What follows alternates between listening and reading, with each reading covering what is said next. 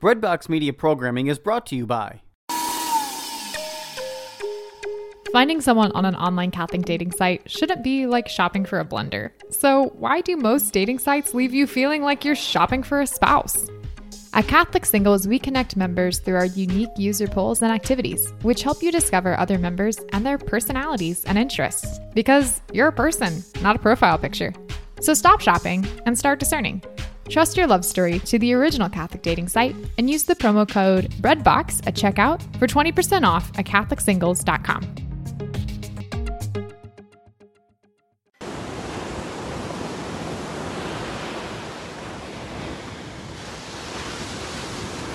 Aloha, everybody. Sorry, I had a little technical difficulty this morning. Coming to you from a new place. We're in Satellite Beach. Satellite Beach, Florida. We sold our home in Cocoa Beach because we're to be living in Hawaii most of the time.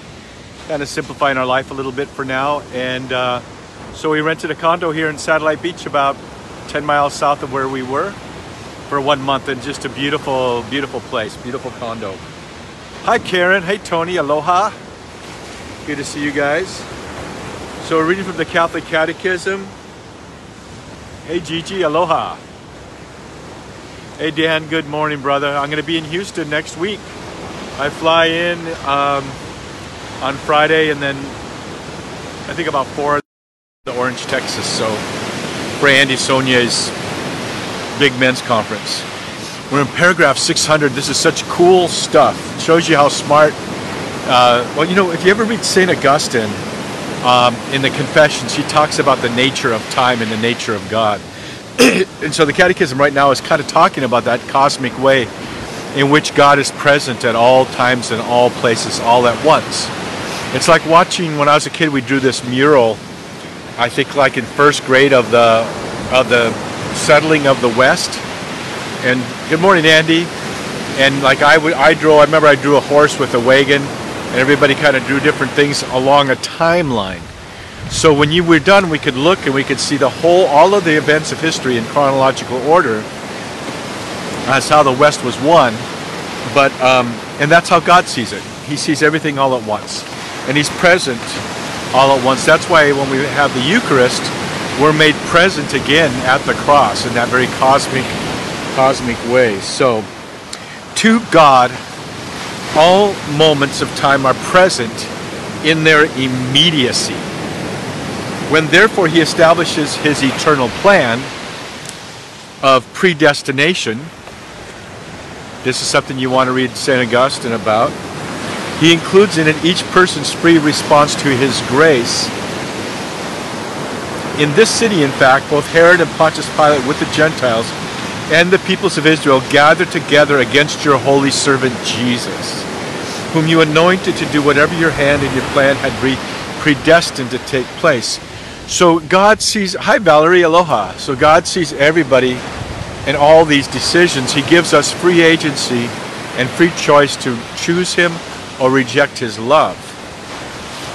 He's predestined all of us to know Him and to spend eternity with Him, but we get to reject that if we don't want it. But all that He does, all things work together for the good according to those who are called according to His purposes. So God is always working through history just for you to draw you, you closer to Him, but you have more power than God. You can reject Him. But you are destined to, you're, you are destined. Um, it was it was Clement of uh, not not the not Clement of uh, of Rome, the one who who was the third uh, of the Pope. It was another Clement, one of the early church fathers, that wrote now in Genesis when it says we're made in God's image and likeness, it's almost like the beginning and the end are there. Since man has has a fallen nature, we are made in the image of God. Aloha, Dennis, over there in Texas. We're made in the image of God, and in that in that sense that we have a a spiritual, rational soul that is able to commune with God. Animals can't do that, right? Animals have a certain awareness of their surroundings. They're even aware of themselves. But what they're not aware of is they're not aware that they're aware where we are. So we have this different sort of upward yearning in our soul that desires God. And in that sense, we are made imago Dei, made in the image of God. And there was a time when we were like Him. In the original uh, garden, uh, we were people of vir- Adam and Eve were made full of uh, virtue, right? They lived a life of virtue until they rejected God, doubted God, and wanted to be like God. And so the early church father Clement was writing, where at the beginning we're in his image, which is the call for us to be in his likeness. So we are made in God's image, but we want to grow in virtue so that we can become like him. As Jesus said, be perfect even as your Father in heaven is perfect. So it's a commandment that we become like God. One of my sons is in my image, but he's not very much like me. Do you know what I'm saying? But we're in God's image and we want to be we want to grow in virtue and become more and more like him. Aloha Gigi. By the way, everybody share this right now and that way you can really expand our outreach. So I'm going to read this again. To God, all moments of time are present in their immediacy. When be, therefore he establishes his eternal plan of predestination, he includes in it each person's free response to his grace. In this city, in fact, both Herod and Pontius Pilate with the Gentiles and the peoples of Israel gathered together against your holy servant Jesus, whom you anointed, to do whatever your hand and your plan had predestined to take place. So this is an interesting uh, statement referring to um, the book of Acts. Good morning, Pat Gervais. Aloha, my brother. We got to go ride uh, real soon. Aloha, Kellyanne. Glad that you're here. For the sake of accomplishing his plan of salvation, God permitted the acts that flowed from their blindness. So you see here God's permissive will, that God has created us and we have free agency, and He can allow us to make our own decisions for the good or for the bad. And then he, he, but within that context, he makes all things work together for the good. For those who are called, those who respond to his will. He died for our sins in accordance with the scriptures. The scriptures had foretold this divine plan of salvation through the putting to death of the righteous one, my servant. Remember, and that, that by the way, that quote is um, from Isaiah 53. So Isaiah 53 is considered, well, the book of Isaiah is sometimes called the fifth gospel, because it so much talks about uh, Jesus uh, coming.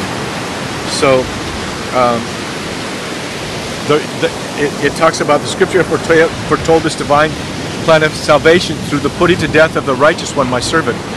So that's what Jesus said. I have come to fulfill all righteousness. He didn't come just to, to, to, to, live, to preach and then die on the cross for our sins. He came to live a life of righteousness. It says even when he was at the age of 13, when he was kind of left behind at the temple, and the parents said, Where were you? And he said, Didn't you know I'd be at my father's house? But then it said he submitted to them and grew in stature before both God and man, wisdom and stature. And so um, Jesus' whole purpose of coming here was to say, Adam and Eve fell uh, to a concupiscence, a fallen nature, except for Mary, uh, which is another topic. But um, he came to fulfill the righteousness so that he could raise our dignity again. And his ultimate act of righteousness and love was when he went to the cross and died for us. A total sacrifice, a total self giving. Mary was born without original sin. But did that mean she didn't need a Savior? No, she needed a Savior. The difference is, is that Jesus saves us out of our sin. Uh, as if we've fallen into a pit, he needs to pull us out uh, he saved Mary from falling into the pit. Right, so it, still she needs a savior, but it, uh, as Aquinas said, God could do this, create her without uh, sin, and we know that because the angel called her Hail Mary, full of grace, so she was without sin. Uh, so Aquinas says he could, God could do it, and it was fitting that he did that, and so we did it. So we're so grateful for the Mother of God, Theotokos, the God bearer. Remember, the Ark of the Covenant was the was the God bearer in the Old Testament. And when David brought the ark into his city of Bethlehem, he said, "Who am I huh, I am not worthy that uh, that uh, God should come into my uh, home. It's the very same words Elizabeth quoted from the Old Testament when Mary came. Who am I that the mother of my Lord should come to my home? So, Theotokos, the God bearer. I'll let you guys enjoy the sunrise a little bit. Aloha, Ted. And uh, I'll be right back.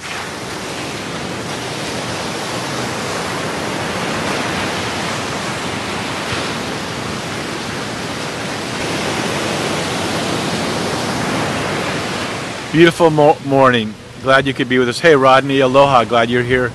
We're pau now, as we say in Hawaii. Pau means finish um, for this morning. But I'll give you, I'll make the sign of the cross in Hawaiian, okay? Makaianoa oka makua. Kekeki emeke uhana hemalele. In the name of the Father, and the Son, and the Holy Spirit. Amen. God bless you guys. We'll see you, I guess, on Monday. Don't forget, Saturday, college football. Aloha. Looking for a way to build daily prayer discipline? Seen the rise in mindfulness meditation, but not sure if it is possible to meditate in a way that's consistent with your Catholic faith? Just looking for a way to breathe new life into your existing prayer routine? No matter what you're looking for, Hallow is here to help. Hallow is a Catholic prayer and meditation app that helps users deepen their relationship with God through audio guided contemplative prayer sessions. From meditations on the daily gospel to the rosary to daily examens, Hallow has something for everyone. Hallow is the number one Catholic app in the US. It is free to download and has permanently free content, but you can also check out all of the premium sessions for 30 days, risk free, by signing up at www.hallow.com app slash breadbox.